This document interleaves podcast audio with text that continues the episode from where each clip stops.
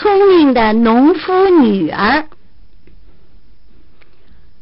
从前有一个贫穷的农夫，他没有土地，只有一所小房子和一个独养女儿。女儿说：“我们应该向国王请求一块荒地。”国王听到他们很贫穷，就送了他们一块草地。女儿和父亲就翻掘那块地，要种点麦子和同类的谷物。他们把田快翻完了的时候，在地下找着了一只纯金做成的臼。父亲向女孩说：“你听我说，我们国王非常仁慈。”送了我们这一块田，我们应该把这个臼给他。但是女儿不同意，她说：“父亲，如果我们有了臼，没有楚，那我们就应该去找一个楚来，所以最好不作声。”父亲不听女儿的话，把旧拿给国王说。这是他在荒地里找着的，请国王当一种礼物收下。国王拿了旧，问他还找到了别的东西没有？农夫回答说没有。国王叫他把杵也拿来。农夫说他没有找着杵，但是这话没有用。好像是对方说的。农夫被关到监牢里，要把杵拿来了才能出来。仆人们每天给农夫拿开水和面包，这是坐牢的人的饮食。他们听见农夫不住的叫：“唉，但愿我听了女儿的话。”唉。但愿我听了女儿的话。仆人们向国王报告说，犯人不住的喊：“唉，但愿我听了女儿的话，不吃饭也不肯喝水。”于是国王叫仆人把犯人带来。国王问他为什么不住的喊：“唉。”但愿我听了女儿的话。你女儿到底说了什么话呀？女儿叫我不要拿旧来，不然我也应该找楚。如果你的女儿这样聪明，你就叫她来一趟。于是女儿来到国王面前，国王问他。是不是这样聪明？国王又说，他要出一个难题目给他做，如果他能够解答，他就同他结婚。他马上说：“好的，他要解答。”国王说：“你到我这里来，不要穿衣服，不要赤身。”不要骑马，不要坐车，不要从路上来，也不要从路外来。如果你能这样办，我就同你结婚。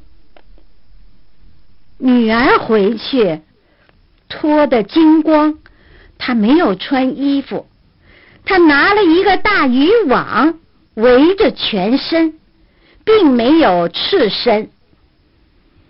他出钱租了一匹驴子，把渔网系在驴的尾巴上，他在网里让驴子拖他。他不是骑马，也不是坐车，驴子在大道中拖他，他只用大脚趾踏到地上，这样，他既不是在路上，也不是在路外了。他这样来了，国王说他解答了难题，实行了一切要求。国王叫人把他的父亲从监狱里放出来，娶女儿做王后，并且把全部王家财产都交他管理。隔了几年，有一次，国王去检阅军队，有些农夫驾着车子停在宫前，他们是卖了木材的；有些车是牛拖的。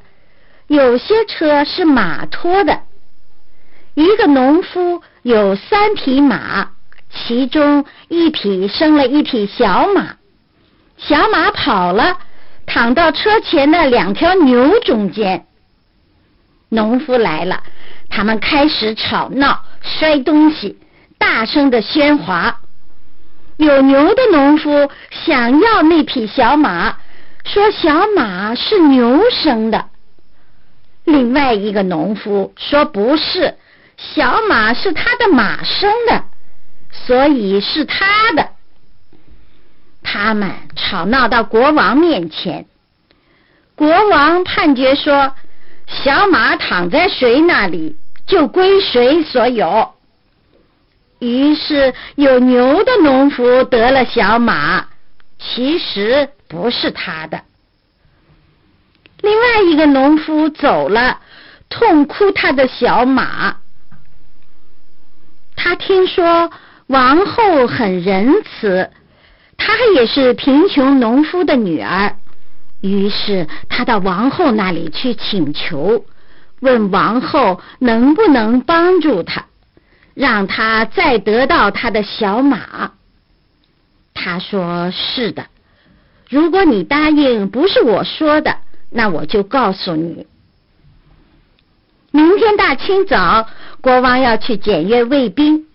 你站到他走过的马路当中，拿一个大渔网做打鱼的样子，屏不住的打鱼，把网倒出来，好像有一满网鱼。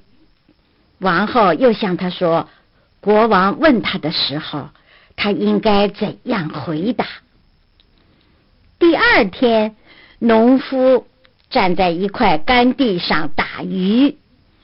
国王走过，看见了，派他的传令兵去问那个傻子在做什么事情。他回答说：“我在打鱼。”传令兵问：“这里没有水，怎能打鱼呢？”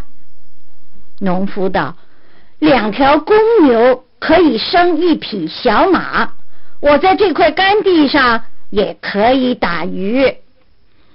传令兵把这个回答报告国王，国王叫农夫来说，这话不是他自己想出来的，是谁教他的？他应该马上说出来。农夫不肯承认，老是说上帝保佑，这是他自己想出来的。国王叫人把他放在一捆麦草上拷打，逼得他没有办法，只得承认是王后教他的。国王回家向王后说：“你为什么对我这样不忠实？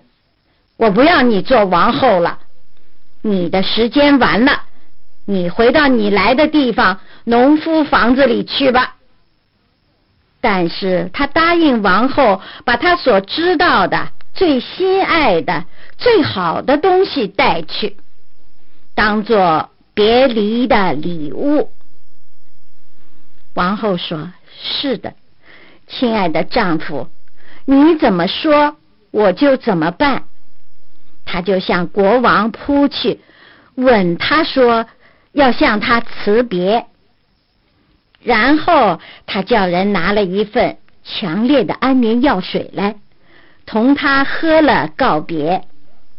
国王吃了一大口，但是他只喝了一点儿。不久，国王就睡熟了。他喊仆人拿了一块漂亮的白麻布，把它包着。仆人们把国王抬到停在门前的车里，王后自己送他到农夫小房子里去。王后把他放在小床上，他成日成夜的睡。他醒了的时候，向周围看望，说：“啊，上帝，我究竟在哪里呢？”他喊他的仆人。但是一个都不在。最后，他的妻子走到床前说：“亲爱的国王，你叫我把宫殿里最心爱和最好的东西带来，因为我除开你以外，再没有比较好的和可爱的东西，所以我把你带来了。”国王流着眼泪说。亲爱的妻子，你应该是我的，我应该是你的。国王又把他带到王宫里，重新同他结婚。可能他们现在还活着呢。